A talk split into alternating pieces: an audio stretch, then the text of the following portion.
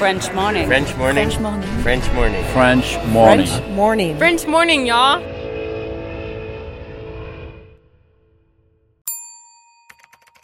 Expatrié. Nom. Adjectif. Vient du grec exo et patrida. Se dit d'un individu qui réside dans un autre pays que le sien.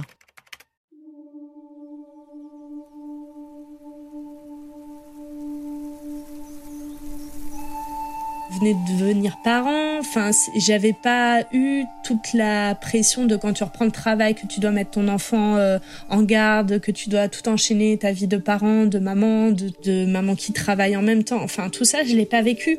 Donc en fait, j'ai quitté un peu ma best life pour venir vivre dans une cabane au milieu des bois, sans confort au début, euh, très très loin de toute ma famille en grande partie. Euh, Chaque pays a un peu son cheval de bataille et la Suède, ils ont tout misé sur la famille. Faut savoir que pareil, les parents, par année, ils ont 120 jours de congé enfant malade. Quand tu arrives de France, c'est juste un choc culturel et l'employeur ne va pas te poser de questions.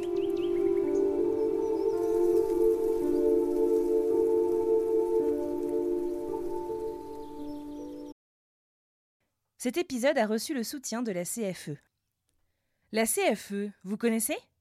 C'est la Caisse des Français de l'étranger et il s'agit d'une caisse de sécurité sociale créée en 78 pour les Français résidant hors de France. Maladie, maternité, accident du travail ou encore retraite.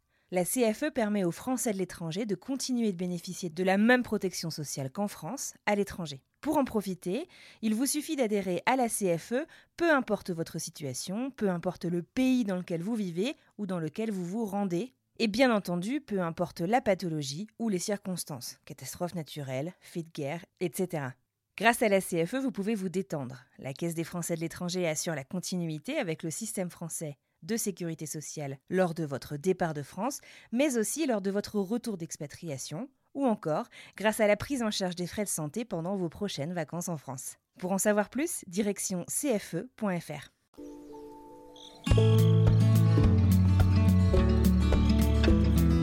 Salut, salut et bienvenue dans French Expat, le podcast de celles et ceux qui sont partis vivre à l'étranger. Moi, c'est Anne Fleur et comme chaque semaine, je vous parle depuis mon bureau à Boston. À leur retour d'un séjour de woofing au Canada, Faustine et son mari ont beaucoup de mal à reprendre le cours de leur vie en France. Et les voilà, qui cultivent une certaine envie de retour à la nature, à ce qui compte le plus pour eux, la famille. Une envie d'être heureux toute l'année, et pas seulement en vacances. Puis en 2020, alors qu'ils deviennent parents, les voilà qui achètent un ensemble de maisons en Laponie suédoise pour y monter un écolodge. Et c'est parti pour une nouvelle vie tous les trois avec la sœur de Faustine et sa famille. Aujourd'hui, cap sur la Laponie suédoise et sur le changement de vie en famille. Avant de laisser place à ma rencontre avec Faustine, je vous rappelle que je vous retrouve à la toute fin de l'épisode pour vous parler de la semaine prochaine. Allez, ceinture, direction la Laponie.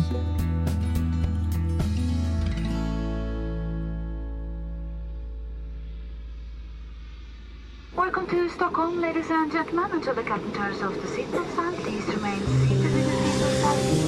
Keep seat back and table uprightly. Cabin baggage in place and your mobile phones turned off. Mon souvenir le plus marquant de mon arrivée pour la première fois en Laponie, c'est à la descente de l'avion. En fait, euh, quand tu, tu arrives en Laponie, euh, à l'aéroport euh, où on atterrit, tu arrives en pleine forêt. Et on passe par l'extérieur pour rejoindre l'aéroport. Et là, tu te prends euh, en pleine tête comme une boîte de pastilles de lavogène, tellement ça sent le pain dans l'air. Et ça fait du bien. L'air, il est pur. Tu respires. Voilà, j'ai ce souvenir-là vraiment qui m'a marqué la première fois qu'on a qu'on est descendu de l'avion ici.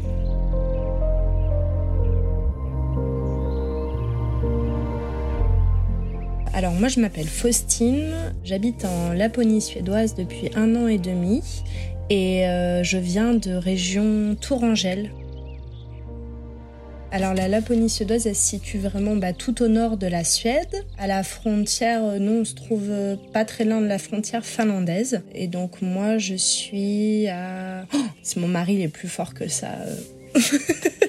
mais euh, je suis à quelques kilomètres euh, au niveau du cercle polaire arctique, euh, voilà. Et donc c'est vraiment tout au nord de la Suède.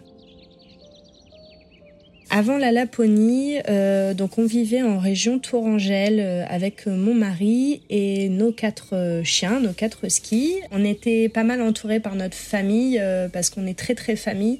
Donc moi j'ai moi j'ai deux sœurs, j'ai ma maman aussi. On, a perdu notre papa quand j'avais 17 ans.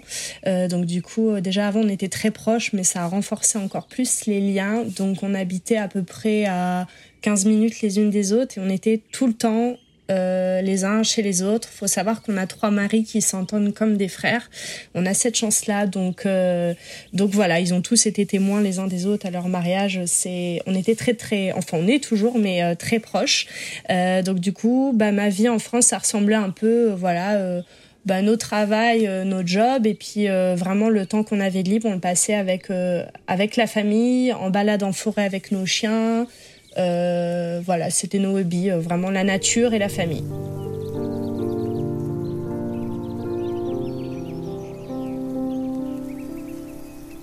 On est parti en 2015 avec mon mari. On a fait un road trip d'un an au Canada. On a, eu la chance voilà, de faire nos études par apprentissage, donc on a pu économiser. On a vendu nos voitures, on a, tout laissé en France. On est parti euh, avec toutes nos économies.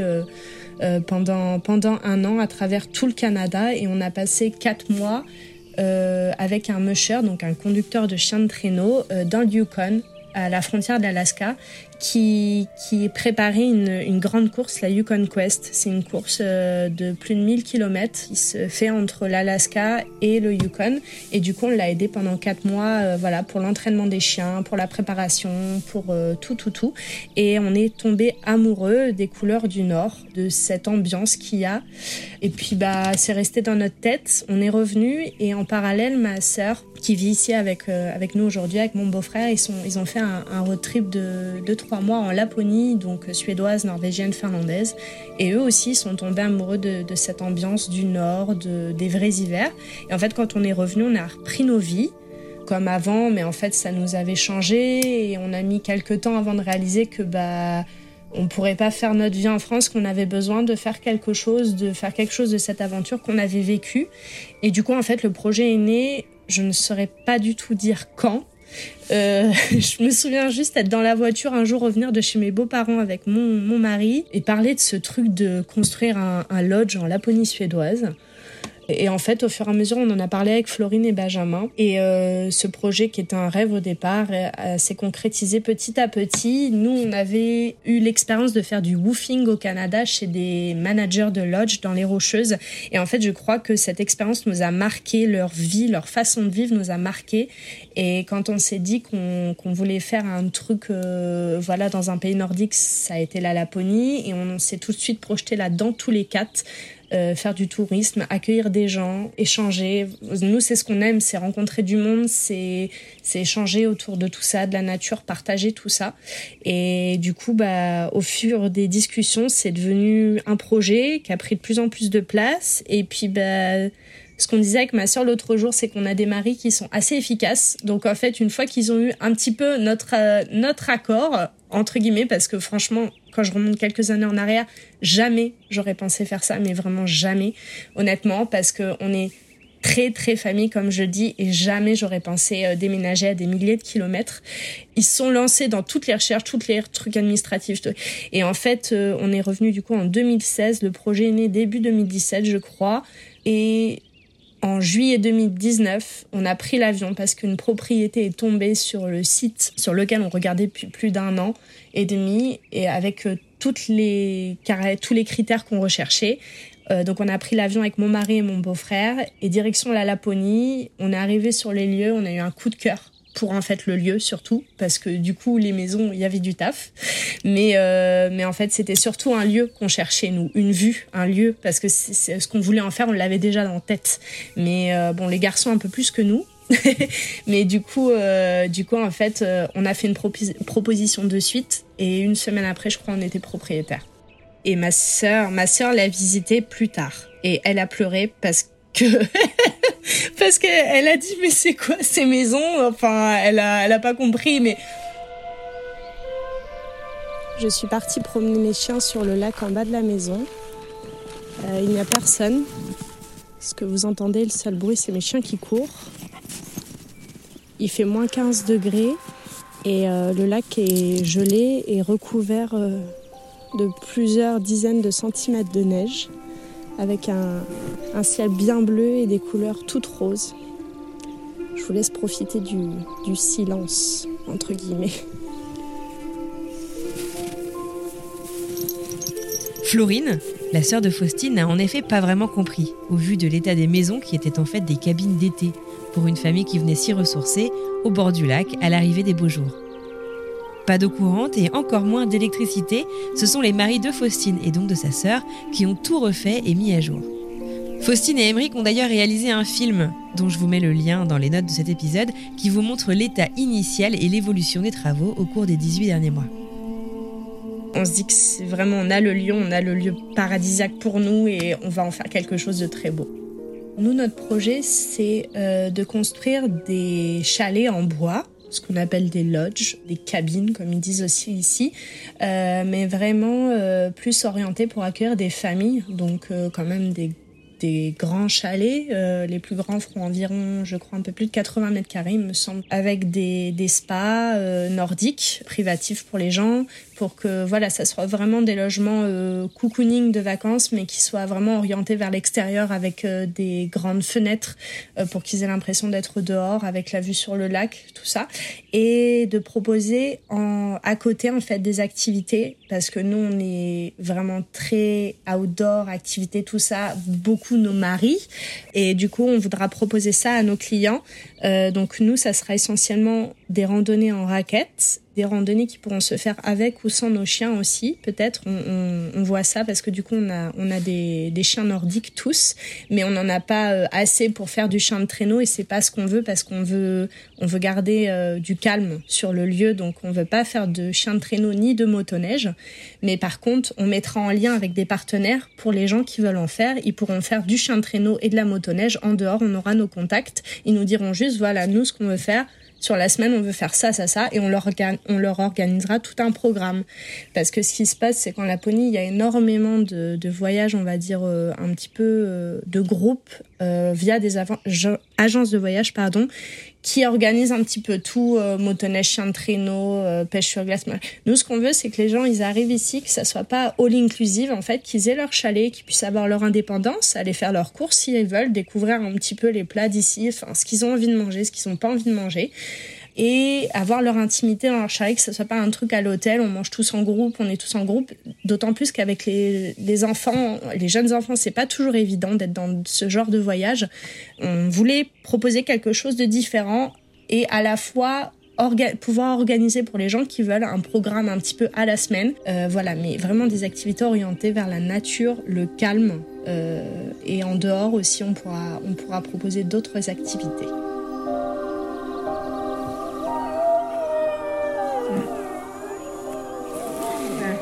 Donc là, je vous fais écouter le bruit des chiens qui vont partir en traîneau avec Emeric et Isaac.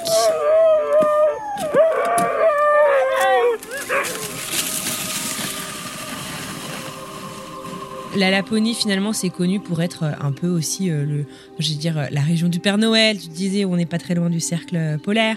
Euh, enfin c'est l'hiver quoi. Il neige etc qu'est-ce qu'on fait le reste de l'année en Laponie? Alors il y a plein de choses à faire le reste de l'année. On a été les premiers d'ailleurs à se dire euh, euh, l'hiver l'hiver l'hiver à penser juste l'hiver. Et en fait on a eu un été juste incroyable qu'on a adoré vraiment. Et du coup en fait ça nous a vraiment surpris d'aimer autant cette euh, cette saison. Parce que le soleil de minuit avoir de la lumière tout le temps c'est vraiment une expérience à vivre. C'est incroyable en fait. C'est parce que tout comme l'hiver c'est des couleurs qu'on ne voit nulle part ailleurs parce que euh, le soleil il est tout le temps là. En fait le ciel on dirait qu'il est en feu des fois. C'est juste magnifique. Comme l'hiver en fait tu te lèves et le ciel il est rose mais d'un rose avec un bleu pastel après un violet. En fait c'est des couleurs que tu ne vois nulle part ailleurs parce que le temps où il y a du soleil ici c'est tellement euh, comment dire? Je veux dire là par exemple en ce moment on gagne une heure de luminosité par semaine ça va très très vite. Et avant, on perdait une heure par, euh, par semaine. Donc en fait, ça tout bouge en permanence. Tout, tout, tout. Donc les paysages, ça bouge tout le temps. Et en fait, c'est exactement pareil pour les saisons. Elles sont d'une intensité. Et en fait, les locaux ici, ils le disent, il n'y a pas quatre saisons, il y en a huit.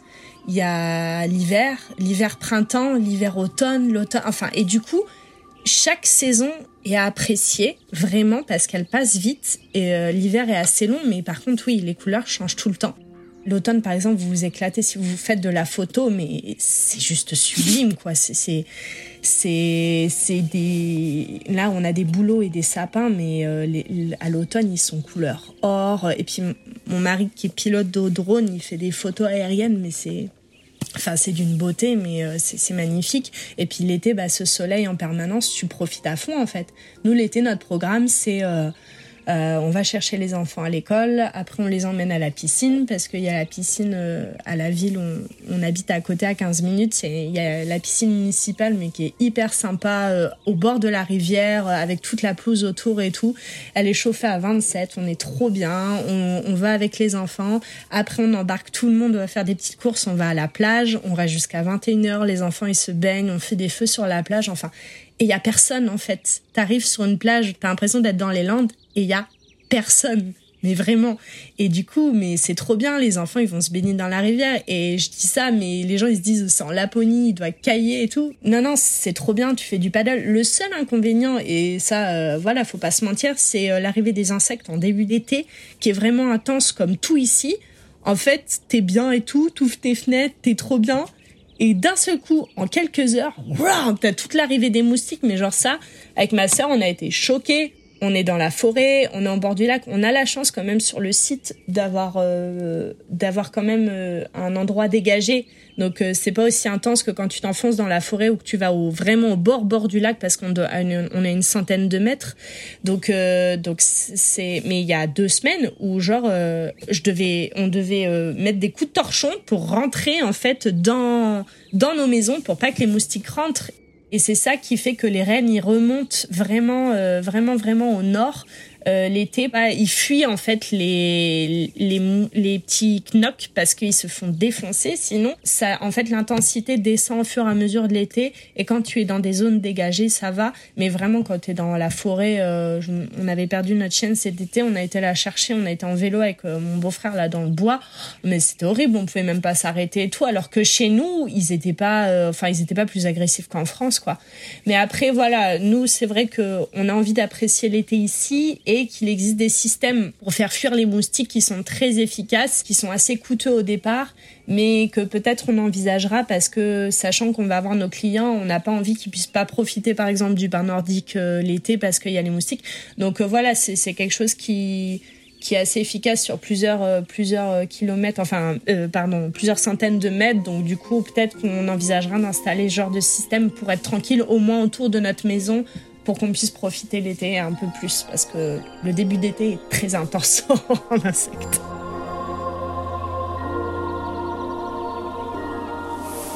je suis dehors. On est dehors avec Emric là pour euh, prendre des, des, photos des aurores boréales. Elles sont juste magnifiques. On est en dessous là, elles sont en train de danser. C'est juste trop beau. Il y a du rose, il y a du vert je me suis un peu éloignée du feu pour avoir encore moins de lumière. C'est juste magnifique. C'est finalement un ensemble de pas moins de 30 hectares composé de deux maisons en bordure d'un lac qui est le lieu de résidence de Faustine et de son projet de lodge. Combien coûte un tel projet d'achat et de rénovation en Laponie suédoise? Et puis, comment se préparer financièrement? Euh, la propriété ici, les 30 hectares plus les deux maisons, le, les bâtiments et tout, etc. annexes. Parce qu'il faut savoir qu'on a aussi un grand garage rattaché, un sauna, etc. Donc du coup, tout ça, on l'a acheté l'équivalent de 47 000 euros avec les 30 hectares. Il faut savoir qu'il y a eu plus du double en prix de travaux. Après, voilà, nous les travaux, on a préparé le terrain pour accueillir trois chalets clients plus nos deux maisons. Il n'y avait pas l'eau courante. Euh, l'eau n'était là que l'été parce que voilà, c'est des maisons d'été. ces maisons-là, ce qu'ils appellent, voilà, les Suédois, c'est les maisons d'été où ils viennent pour se relaxer l'été, pour pêcher, pour faire tout ça, mais c'est pas des maisons qui sont faites pour supporter les moins 30. C'est pas des maisons où il y a l'eau euh, du coup l'hiver, puisque nous c'était un tuyau qui passait en fait juste sur le terrain. Donc euh, je te laisse imaginer le truc. Donc du coup on a dû faire euh, bah, ce qu'on peut voir dans le film des travaux monstrueux pour enterrer tous les tuyaux d'eau. tous les réseaux à 3 mètres sous terre pour pas que ça gèle et euh, du coup, tout ça, euh, ça a été très coûteux parce que on a aussi préparé le futur business pour euh, que la fosse puisse accueillir trois chalets, deux maisons, euh, nos deux maisons, plus en tout, oui, six chalets, je crois, on a fait. Euh, donc, euh, donc c'est pour ça aussi que c'était c'était assez coûteux. et la, la, rénovation entre guillemets, le rafraîchissement de nos maisons aussi en plus qu'on a beaucoup fait avec ce qu'on avait, avec les planches qu'on avait, tout ce que nous avait laissé l'ancien propriétaire. Et après le, le business plan qu'ont monté les garçons pour pour notre lodge pour les trois chalets, pour, pour tout emprunter, le matériel, les raquettes, tout ça, la, une motoneige, euh, pour faire des trails euh, pour les randos. Euh, je crois que c'est aux environs de 300 000 euros. Il faut savoir que la commune prévoit des subventions pour les business comme ça touristiques qui s'ouvrent en Suède, dans la région du Norrbotten, en Laponie, parce que ils ont envie de développer le tourisme ici, parce qu'en fait, il y a tout pour. Et il faut savoir que les gens vont essentiellement en Finlande ou en Norvège, vraiment dans des endroits euh, souvent dans les mêmes endroits parce que bah, c'est évidemment ceux qu'on trouve beaucoup sur Google, que les gens partagent beaucoup, alors que la Laponie c'est immense et qu'il y a plein de beaux endroits. Et c'est vrai que la Suède elle a, bah, elle a tout pour, hein, elle a les mêmes choses que sa voisine, sauf qu'ils n'ont pas fait de grosses campagnes touristiques et euh, ils ont envie un peu plus de développer le, le tourisme. Donc ils encouragent énormément euh, les entreprises qui veulent se créer ici pour ça.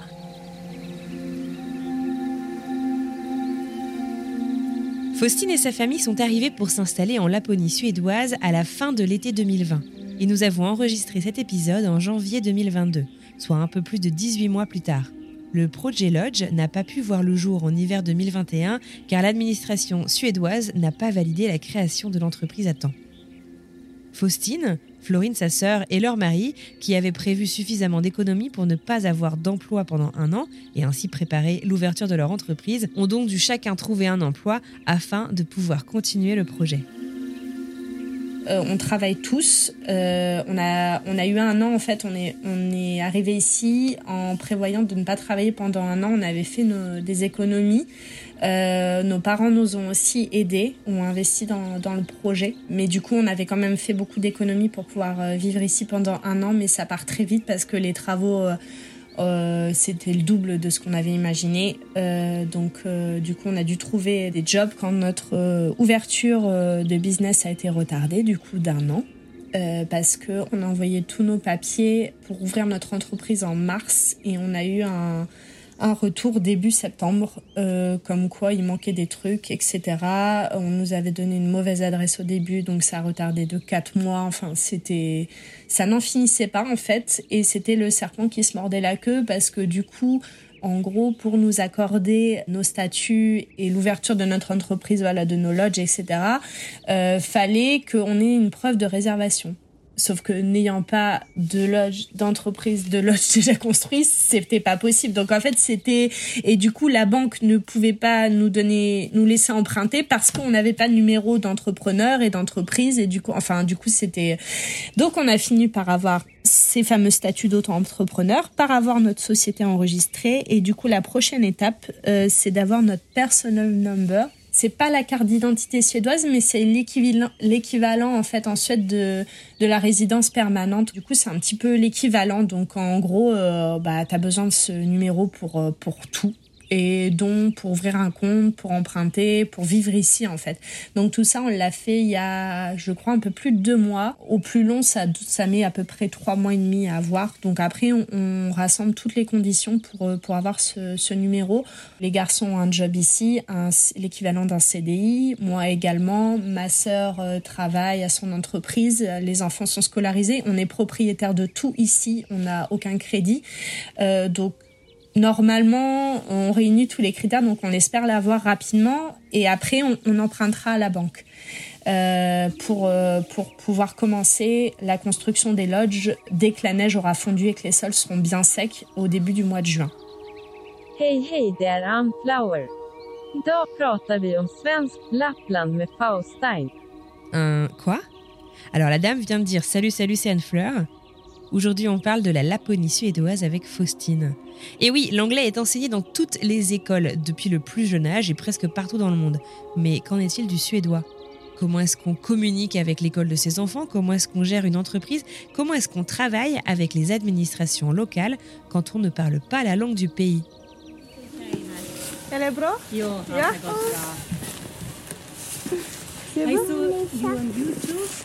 Elle est bra? Jo, ja. Ja. det har gått bra. I saw you on YouTube. On a movie. Oh, it was so nice to see you. You like it? Yes. Yeah? Very much.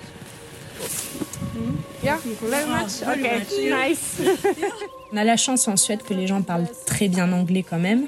Parce que même j'ai croisé un monsieur au supermarché qui devait avoir, euh, je sais pas, mais euh, plus de 85 ans au moins. Le monsieur m'aborde, il, il entend que je parle à Isaac, à mon fils en, en français. Et du coup, il commence à me parler en français. Il me parle de... Euh, je sais plus de quelle bataille, je sais pas si c'est de la bataille de Poitiers ou je sais plus enfin d'un truc vraiment qu'on pouvait pas connaître quoi sans être en France quoi.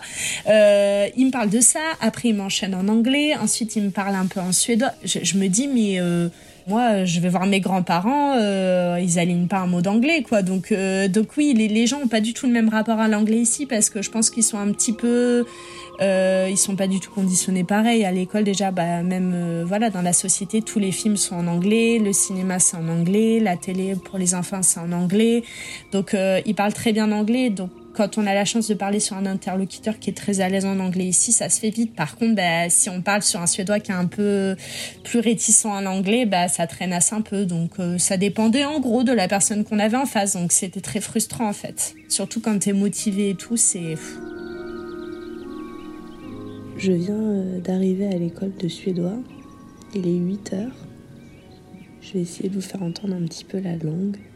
Sen när man är det är ett till fem år, eller ett till sex, det beror ju på when you're born indeed. Då, när man är sex år, Moi, je suis la seule à aller à l'école euh, de suédois pour le moment. Ma sœur aimerait beaucoup le faire, mais son emploi du temps le lui permet pas. Donc moi, j'y vais trois matinées par semaine. Euh, au début, j'avais euh, j'avais l'objectif d'y aller euh, toutes les matinées, mais voilà, avec mon travail en plus l'après-midi au resto, plus mon fils, enfin plus voilà notre fils et tout, que je veux garder du temps pour lui. voilà, je me suis dit déjà trois matinées, ça sera bien. Donc j'y vais de 8h à 11h30. Et euh, du coup, bah, pour apprendre le suédois, la base, etc. Et, euh, et je le pratique aussi au travail, du coup. euh. Et puis après, bah, mes, nos maris, eux, sont vraiment euh, dans l'anglais parce que c'est la langue officielle de l'hôtel dans lequel ils travaillent. Euh, ils sont guides d'activité, donc, euh, donc en motoneige, en raquette, essentiellement. Et du coup, du coup, ils parlent anglais, quoi. Mon mari, lui, est quasiment bilingue, donc, donc ça le gêne pas, mais bon ça serait bien de se mettre au suédois aussi parce que moi je m'imagine pas accompagner notre fils après à l'école. euh, Enfin, ma nièce elle a 4 ans, elle est elle est pas quasiment bilingue mais elle comprend tout de ce qu'on lui dit, elle le parle elle le parle déjà dès qu'elle a une personne en- on l'entend dès qu'il y a une personne qui parle un peu suédois à la maison, elle lui parle direct en suédois quoi. Donc euh, donc c'est un peu déstabilisant quand tu vois ton enfant euh, Enfin, moi, je la considère comme mon enfant. C'est vrai que quand tu la, quand tu vois ton enfant parler euh, une langue que tu ne parles pas, c'est un peu déstabilisant. Vouloir refaire sa vie à l'étranger, changer du tout au tout, c'est un projet qui devient de plus en plus à la mode et qui fleurit dans la tête de nombreux Français. Sauf que sauter le pas, c'est pas si courant que ça. Alors, se lancer en famille, encore moins. Faustine le disait tout à l'heure, elle est très famille. Pourtant, elle quitte sa maman et une de ses sœurs pour s'installer en Europe du Nord avec son autre sœur, leur mari et leurs enfants. Alors, comment est-ce que l'annonce de ce nouveau départ s'est-elle passée? Alors ça s'est pas vraiment annoncé parce que du coup, bah, on en parlait quand on était avec eux aussi euh, petit à petit. Euh, ça a pas été simple, mais des deux côtés en fait, autant pour nous que pour eux. Euh, ma sœur, celle qui est restée en France, elle est très soleil, elle est très chaleur. Elle, avant, elle était prof d'espagnol. De toute façon, elle se projetait pas forcément dans un pays euh, nordique. Euh, je veux dire, à chaque fois, on se marre euh, de la façon de comment elle couvre son fils alors qu'il fait pas très froid, mais en fait, on dirait un bibin d'homme. Il arrive même plus à bouger tellement il est couvert. donc on se dit, mais ici, le pauvre, je sais même pas comment il serait habillé. Donc voilà, je pense que de toute façon, ils se projetaient pas et ils sont très épicuriens. Ils aiment beaucoup euh, la nourriture française, toute la variété qu'on peut trouver en France, euh, la fine nourriture, tout ça. Donc je pense que euh, avec ça, je pense que ça les ferait pas quitter la France parce qu'ils ils sont attachés quand même à cette culture française. Mais ça a pas été simple. je sais que j'en discutais beaucoup avec ma sœur. Souvent, je lui disais, ce qui revenait souvent, c'est que je lui disais, mais moi, en fait, je préfère être, euh, tu vois, heureuse, épanouie dans ma vie toute l'année plutôt que d'attendre euh, les cinq semaines de congé et puis de kiffer ces cinq semaines-là, mais de retourner un peu euh, à reculons dans ma vie tous les jours, etc. Pour notre maman, je pense que c'est différent parce que du coup, en plus, elle va bientôt être à la retraite. Euh, donc, c'est jamais simple hein, de se quitter. Voilà, euh, elle, a, elle a pleuré quand on est parti encore. J'ai senti que c'était plus simple pour moi parce que les adieux étaient moins douloureux, enfin, les au revoir étaient moins douloureux que d'habitude pour moi. Mais ça reste difficile d'être loin. Après, ma maman, elle vient dès qu'elle peut. Là, par exemple, elle va encore venir deux semaines en février. Elle est venue avec notre neveu de France en juillet. Elle était déjà venue en, en février. Nous, on était revenus un mois en avril. Donc, en fait, on arrive vraiment à préserver ça en revenant et eux, en venant nous voir, eux aimeraient venir nous voir à Noël prochain. Là, on a les parents d'Emeric qui arrivent dans deux semaines. Euh, après le frère de mon beau-frère. Enfin, voilà, je pense que on a une famille qui est quand même assez géniale pour pouvoir nous suivre aussi là-dedans. Et euh, on fait tout pour aussi avoir un lieu euh, bah, qui donne envie de venir kiffer avec nous. Et euh, après, on aura nos maisons aussi qui seront plus grandes pour pouvoir accueillir notre famille aussi. Moi, ça, c'est une priorité euh, pour que tout le monde soit aussi à l'aise quand il vient. Donc non, ça n'a pas été facile. je sais que je pense que le plus dur, ça a peut-être été pour moi parce que voilà, je pense que les garçons, euh, ils étaient déjà dans le projet depuis bien longtemps et qu'ils enquillaient sur les trucs et qu'ils avaient la tête dans le guidon. Euh, ma sœur, elle a pas quitté la même vie que moi. Elle a quitté une vie où elle vivait, elle voyait peu sa fille, qui était de 8h à 18h à la crèche. Elle avait beaucoup de travail. Euh, elle avait pas mal de trajets, beaucoup de travail peu de temps pour pour elle et pour sa famille alors que bah elle est arrivée ici elle elle travaille moins elle gagne mieux sa vie. Le temps qu'elle consacre à son travail, elle est vraiment concentrée dessus et efficace. Du coup, elle peut profiter de sa fille à côté. Elle a une vie beaucoup plus paisible ici. Euh, moi, j'ai quitté. Euh, on avait acheté une grange qu'on venait tout juste de rénover, euh, toute belle, magnifique, qu'on a laissée en Airbnb, en, en, location saisonnière à des gens, voilà, à des inconnus. On a laissé tout notre confort. Moi, j'avais mis tout mon cœur dans cette maison. Euh, je veux, on venait d'avoir notre premier bébé. Il y avait le confinement, mais nous, on l'a bien vécu. On était tous les deux euh, un peu dans notre petite bulle, enfin tous les trois, euh, tous les six même avec nos chiens, dans notre petite bulle. Euh, venait de devenir parents. Enfin, j'avais pas eu toute la pression de quand tu reprends le travail, que tu dois mettre ton enfant en garde, que tu dois tout enchaîner, ta vie de parent, de maman, de, de maman qui travaille en même temps. Enfin, tout ça, je l'ai pas vécu. Donc en fait, j'ai quitté un peu ma best life pour venir vivre dans une cabane au milieu des bois, sans confort au début, euh, très très loin de toute ma famille en grande partie. Donc euh, moi, ouais, j'ai fait une énorme dépression. Je pense que j'ai mis bien six mois à remonter. J'ai été très très mal pendant trois quatre mois. Euh, je me suis fait aider pour essayer d'aller mieux parce que voilà, je, me reconnaissais même plus. Je, je savais même plus qui j'étais en fait.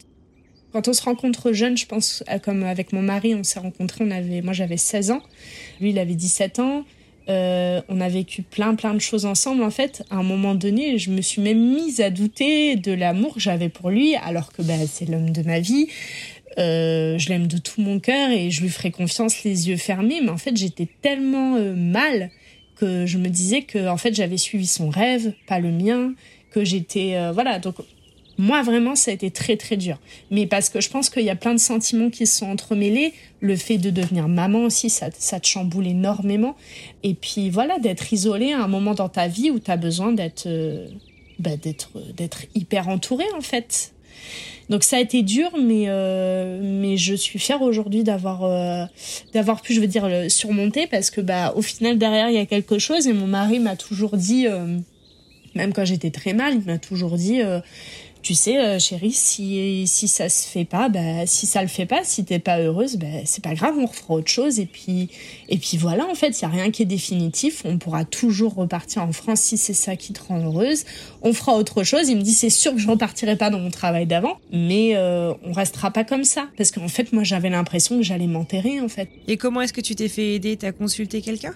Après avoir une discussion avec ma grande sœur, elle m'a dit... Euh, euh, là, il y a que toi qui pourra qui pourra le faire et qui pourra l'appeler appeler cette personne pour qu'elle t'aide. Et je me souviens qu'elle avait écrit aussi un message à mon mari comme quoi elle était inquiète euh, parce que j'avais des propos que j'avais pas d'habitude, que j'avais des doutes que j'avais jamais eu.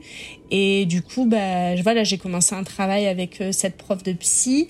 Euh, en, en, rendez-vous voilà toutes les semaines et puis après toutes les deux semaines et puis au fur et à mesure. Et puis j'ai profité de la voir quand je suis retournée en France aussi.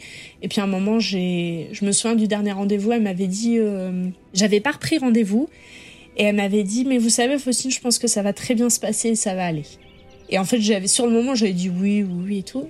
Et en fait bah ouais au fur et à mesure ça a été et puis le fait de trouver un travail ici, ça m'a fait énormément de bien. Parce que je pense que la reconnaissance sociale, le fait de servir à, quelque chose et puis de ramener de l'argent aussi, ça a fait du bien.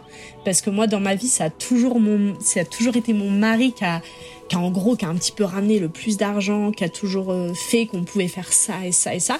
Et là, en fait, clairement, on était en galère de thunes parce que ben on était arrivé à la fin des travaux, on n'avait plus une thune, on savait pas comment on allait faire et moi en fait bah, jusqu'à être devant le fait accompli, jamais je m'étais dit que j'allais travailler ici en suédois et tout machin. Je m'étais dit, voilà, on arrive ici, on fait notre petite année tranquille, on ouvre notre lodge, on accueille les touristes et machin. Mais en fait, mais c'est tellement une richesse de pouvoir travailler ici, de pouvoir rencontrer du monde, parce qu'en fait, c'est à partir du moment où tu travailles que tu te fais des liens avec les gens ici, avec les locaux.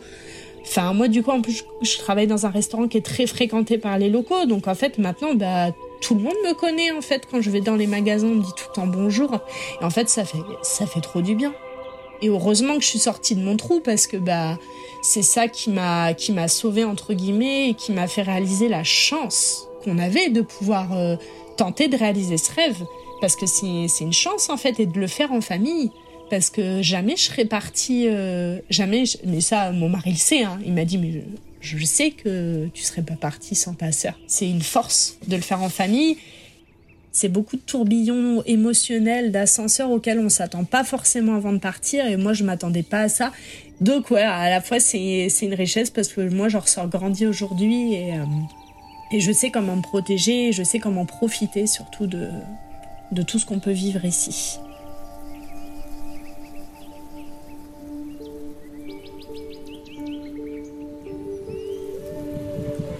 Je viens d'arriver à l'école de, Esther et Isaac. On est mardi. Le mardi, Isaac il va pas à l'école. C'est notre journée à tous les deux. On est allé à la bibliothèque. Et puis euh, là, j'ai fait la surprise à, Esther de venir la chercher plus tôt euh, sur le chemin de retour à la maison. Je vois la dame qui est en train de lui enfiler sa combinaison de neige. Elle va nous raconter sa matinée. On prend souvent en exemple les pays nordiques qui sont en avance en termes d'équilibre entre la vie privée et la vie professionnelle, mais aussi par rapport à la prise en charge des enfants, et ce depuis leur plus jeune âge. La Suède ne fait pas exception. Le Dagis accueille les enfants dès leur 1 an. Le coût est calculé en fonction des revenus des parents et demeure bien moins élevé qu'en France. Il en va de même pour les horaires d'accueil qui sont adaptés aux horaires de travail des parents. La ville se doit de trouver une place pour chaque enfant, et lorsque Faustine et Emeric viennent s'installer en Laponie, leur fils Isaac a à peine 6 mois. Pour ses 14 mois, il rentre à la crèche, donc, au Dagis, et alors commence une adaptation de 15 jours, pendant lesquels les parents sont là. Ils déjeunent avec les enfants et font même la sieste. J'ai été éducatrice de jeunes enfants en France. J'ai eu beaucoup d'expériences de terrain. J'ai analysé tout ça, tous les processus d'adaptation, de séparation de l'enfant et son parent, comment on pouvait mettre en place des choses pour que ça soit plus facile pour le lien de confiance. Enfin, j'ai fait tout mon mémoire dessus. Donc c'est vrai que du coup, je suis arrivée avec euh, bah, un œil un petit peu professionnel aussi, mais il y a eu une bienveillance, mais c'est impressionnant en fait. Il laisse toute transparence pour euh, que les parents puissent créer ce lien de confiance avec les professionnels. Ouais, l'adaptation, en fait, on n'est pas 15 jours dans la structure. En fait, ce qui se passe, c'est qu'ils demandent qu'on soit disponible pendant 15 jours s'ils nous appellent à tout moment pour pouvoir venir. Je sais que moi, le ressenti que j'avais en France, c'était un peu euh, que plus vite ça va, mieux c'est quoi. Parce que comme ça, on dérange pas le parent. C'était un peu ça. Euh, alors que bah ici, c'est pas du tout ça. Ils ont, je pense, parce que oui, ça j'en parlerai un peu après, mais c'est vrai que ça, enfin ici le rapport avec la vie de famille n'a rien à voir avec la France. Et moi, je l'ai pas longtemps vécu en France, mais de par euh, tout ce que j'ai pu écouter, euh, les podcasts aussi que j'ai pu écouter, ça n'a rien à voir. Donc en fait, le Dagui, ce qui se passe, c'est que tu dois être ouais, disponible pendant 15 jours. La première semaine, en gros, les deux premières journées, tu les passes totalement euh, avec euh, l'enfant, comme si tu allais à la crèche avec lui. Donc tu arrives, euh, ils vont beaucoup, beaucoup dehors ici. donc tu vas dehors, après tu partages le repas avec eux. Donc les professionnels sont à table avec eux. une professionnelle pour trois enfants, quatre enfants maximum à table à chaque fois. Donc ça, c'est un luxe. enfin, moi, je le sais du coup c'est d'un calme, c'est impressionnant. Mais on voit, hein, dès qu'il y a des adultes disponibles, ça n'a rien à voir. Après, on fait la sieste avec eux. Faut savoir qu'elles s'allongent aussi avec eux.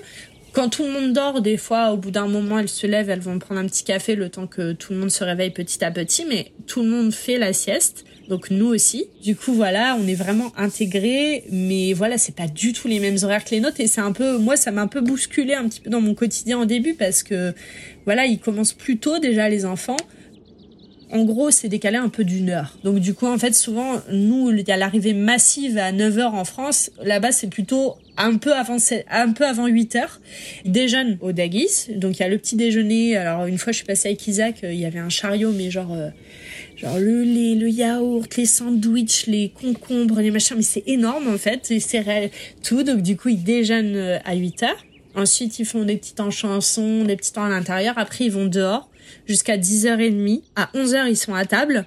11h45, 11h50, tout le monde est couché. Donc du coup, moi mon fils, faut savoir qu'il allait à la sieste vers 14h. Là, c'est l'heure à laquelle il se réveille. Donc du coup, au début, j'étais un peu ça va pas le faire quoi. Enfin, les pauvres. Donc ils ont un peu galéré un petit peu à le recaler au début, mais j'ai toujours j'ai enfin j'ai souvenir là du début où il y avait une, une bienveillance vraiment euh, ah mais euh, vous, vous, savez euh, euh, ça serait bien peut-être que, que vous essayiez d'adapter Isaac un petit peu plus à aller se coucher tôt pour qu'il puisse être moins décalé avec les autres. Mais c'était toujours dit vraiment très en douceur. Du coup, bah ouais, la crèche, c'est, euh, ça nous coûte 15 euh, euros par mois. Dans le film, en fait, je dis que c'est beaucoup moins cher qu'en France, mais c'est vraiment beaucoup moins cher qu'en France. Parce que, en fait, la, chaque pays a un peu son cheval de bataille et la Suède, ils ont tout misé sur la famille et sur euh, tout ce qui est voilà vie familiale, les enfants, les services pour les enfants, pour euh, bah, la maternité, les accouchements. Enfin, tout est pensé pour qu'il y ait une vie de famille harmonieuse. Donc, euh, faut savoir que pareil, les parents par année, ils ont 120 jours de congé enfant malade. C'est juste choquant en fait. Enfin, quand tu arrives de France, c'est juste un choc culturel. C'est, tu te dis et, et l'employeur ne va pas te poser de questions ton enfant est malade, tu restes avec lui. C'est la priorité. Quand Emmerich il a été engagé, ils ont dit mais de toute façon, tu auras toujours la priorité parce que tu as un enfant. Euh, si, ton, si vous avez besoin de faire des trajets, que tu ramènes ta femme, que tu emmènes ton fils, parce qu'on n'a qu'une voiture pour le moment, donc c'est compliqué, euh, ils l'ont toujours dit, euh, tu fais comme tu veux, tu adaptes tes horaires, tu fais comme tu peux, comme tu veux et tout. Donc, euh, mais ça, mais quel employeur te dit ça au moment de te faire engager, enfin, c'est, quand même euh, hyper. Enfin, ça, ça apaise d'un coup. Tu dis, bon, il n'y a pas cette pression-là. Déjà, euh, la place est vraiment laissée à la famille et aux enfants ici. Et la vie privée Avec ou sans enfants, finalement, n'y a-t-on pas tous droit? La situation décrite semble un peu idyllique. Pourtant, détrompez-vous, les Suédois travaillent aussi durement. Alors, quelle place pour la famille? Pour soi? Pour la vie privée quand on travaille en Suède? Je sais pas, je sais pas si c'est moins envahissant. Ça dépend en fait des, jobs que tu fais parce que je sais que les garçons là, il y a pas longtemps. Euh, enfin, nous on les voyait très peu là pendant le pic à Noël. Il y avait beaucoup de touristes, donc euh, ils bossaient H24 euh, parce qu'ils étaient trop peu de guides par rapport au nombre de touristes. Euh, mais en tout cas, dans la vie, on va dire plus classique, où t'as des jobs plus classiques, ouais tu finis, tu finis tôt et puis si tu finis tard, c'est mal vu parce que ça veut dire que tu profites pas de, ta famille, de tes enfants, tout ça. Les Suédois, euh, euh, je veux dire les communs. En fait, souvent, euh, nos amis qui sont venus nous voir là, ils nous ont dit, mais ça ferme super tôt. Il y a pas les magasins type les magasins pour faire les courses ou ça, pas du tout. Eux, ils sont tout le temps ouverts.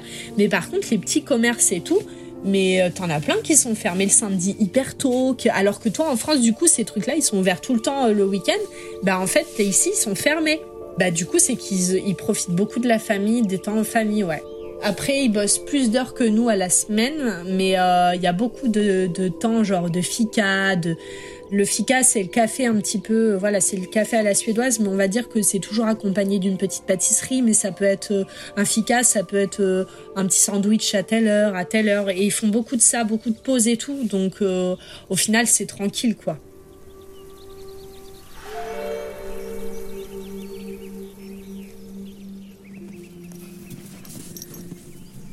Le bruit que vous venez d'entendre, c'est un de mes chiens qui revient vers moi. Il est 10h15 et je suis partie me promener sur le lac euh, gelé et recouvert de plusieurs dizaines de centimètres de neige euh, fraîche qui est juste en bas de ma maison. Et euh, le seul bruit qu'on entend, bah, c'est mes chiens qui jouent dans la neige. Et bah, le silence sinon règne autour de nous avec une belle lumière toute rose et moins 15 degrés. Si on ferme les yeux, là, est-ce que tu pourrais bah, me décrire en fait justement là où tu vis Alors, on est en hiver, je comprends bien que ce sera pas la même chose euh, euh, tous les mois, puisqu'il y a huit saisons, hein, j'ai bien noté.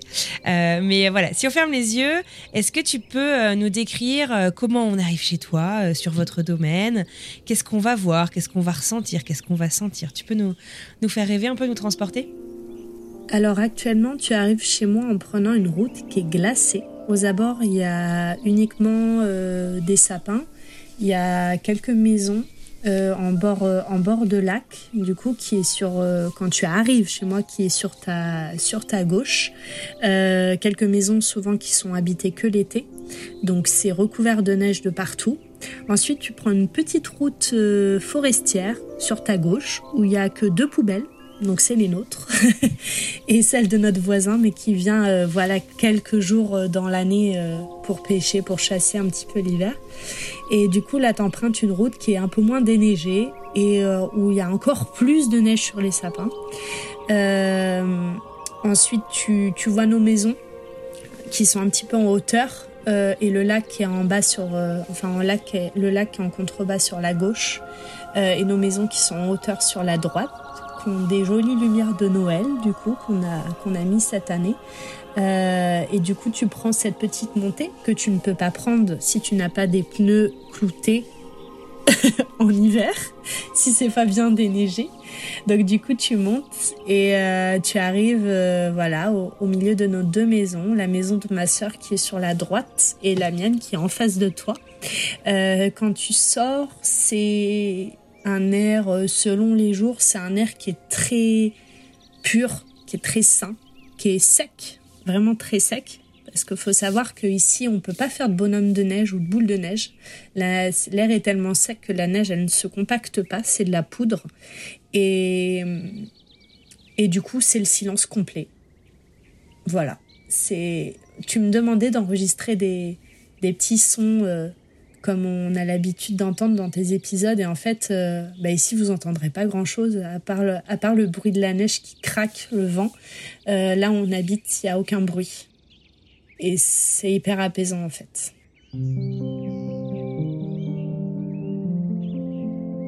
Avec le recul des 18-20 derniers mois, y a-t-il un conseil que Faustine aimerait délivrer à sa famille en 2020, lors du grand départ? Isole bien tes tuyaux d'eau. Parce que on a pas mal de soucis avec notre tuyauterie là. Notre machine, elle est gelée, euh, elle est gelée. En fait, on comprenait pas pourquoi les pourquoi les les Suédois ils faisaient tout passer leur tuyau d'eau à l'intérieur. On trouvait ça moche, mais en fait maintenant on comprend pourquoi. Euh, donc voilà, avec les moins 30, on est tous les quatre matins à dégeler avec le sèche-cheveux, les tuyaux, donc on galère. Donc là, on, va essayer de rentrer notre machine à l'intérieur de la maison parce que ça devient euh, vraiment euh, casse-pied au quotidien. Euh, si je pouvais me susurrer un conseil, ça serait ne t'attends à rien, profite de chaque étape, tout arrivera au fur et à mesure, voilà. Mais il faut être patient. Voilà, ça, ça, sera ça parce que je pense que dans des projets comme ça, c'est voilà, faut donner du temps au temps et euh, je pense qu'on a tous la motivation de faire un, petit paradis ici et on y arrivera. Ça, ça j'en suis persuadée. Mais euh, on est, on est chacun des personnes qui sont assez impatientes de tout. On a tous des idées plein la tête et euh, il faut être patient, mais mais on va le faire. Et puis bah un un truc que, je conseillerais ou que oui que je, je referais c'est faut tenter faut tenter puis il y a rien qui est définitif. Euh, si on le fait pas on saura jamais si ça a marché. Faut le faire faut le vivre à fond. C'est facile à dire c'est moins facile à faire quand on y est parce que parce que il y a des moments faut s'attendre il hein, y a des moments qui sont pas faciles. Euh, c'est c'est pas c'est pas un joli conte de fées de s'expatrier parce qu'on quitte sa culture euh, sa, voilà, sa famille, ses coutumes, son pays, sa langue. Et faut savoir que bah on les quitte pas vraiment. Moi, j'ai mis du temps à m'en rendre compte. Euh, c'est comme un deuil un petit peu qu'on fait au début, euh, mais en fait, au fur et à mesure, on trouve un équilibre entre les deux. Et c'est pour ça que nous, on a choisi la Laponie. On le dit dans le début de notre film, la, la, la famille a une place extrêmement importante pour nous. Et je sais pas pourquoi dans notre tête c'était euh, c'était plus facile de se dire qu'on pouvait prendre la voiture et puis faire 36 heures de route et revenir que d'être séparés par euh, par l'avion. Parce que voilà on avait eu un réel coup de cœur pour le Canada mais c'était impensable pour nous de d'être dépendant de l'avion aussi pour revenir. Et la Laponie c'est un bon compromis en fait d'avoir ce ces vrais hivers, euh, ce grand nord, et à la fois que ça soit pas trop coûteux aussi pour notre famille d'avoir des vols quand même qui soient abordables en termes de temps et de, prix et de pouvoir revenir aussi en voiture. Donc voilà, faut faut se dire qu'un jour on trouve l'équilibre, mais que c'est pas la vie d'expatrié, elle est pas tous les jours simple, mais que faut du temps et que ça se fait au fur et à mesure qu'il y a plein de rebondissements.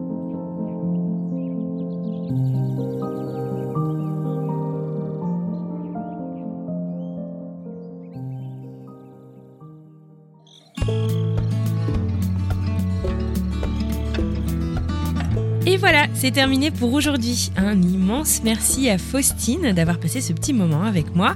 J'espère que cette plongée au cœur de la Laponie suédoise vous aura plu autant qu'à moi. Si vous souhaitez en savoir plus sur le projet de Faustine et de sa famille, je vous mets dans la description de cet épisode le lien vers le film d'un peu plus d'une heure et demie qu'ils ont réalisé et publié sur YouTube. C'est super intéressant et les images sont sublimes.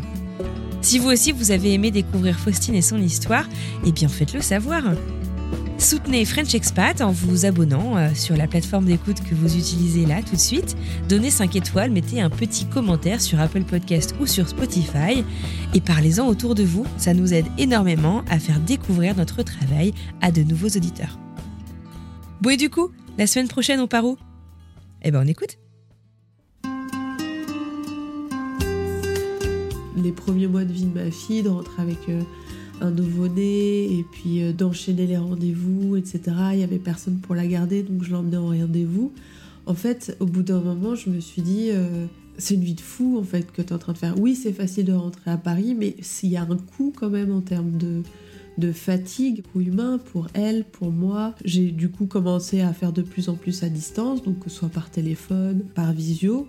Mais il y avait beaucoup de choses, de choses qui se passaient à Paris et il y avait un peu, j'étais un peu victime de FOMO, donc j'étais invitée à telle soirée, etc. Au début, je communiquais pas trop sur le fait que j'étais à Barcelone, donc les gens, comme ils m'avaient vu à Paris, je voulais pas trop qu'ils le sachent parce que j'avais l'impression que du coup, je serais moins conviée aux événements ou qu'on penserait moins à moi et que du coup, je serais loin, loin des yeux, loin des cœurs, dans, du cœur, dans dans l'imaginaire des gens et que ne penseraient pas forcément à me solliciter pour un partenariat parce que euh, voilà, je voyais ça un peu comme un handicap.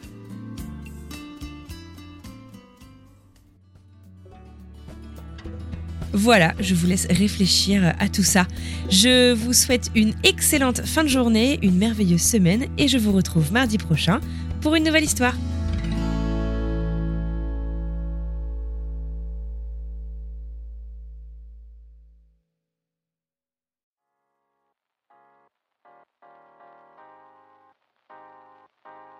Vous venez d'écouter un podcast réalisé par moi-même, Anne-Fleur Andrely, mixé et habillé par Alice Krief et produit par French Morning.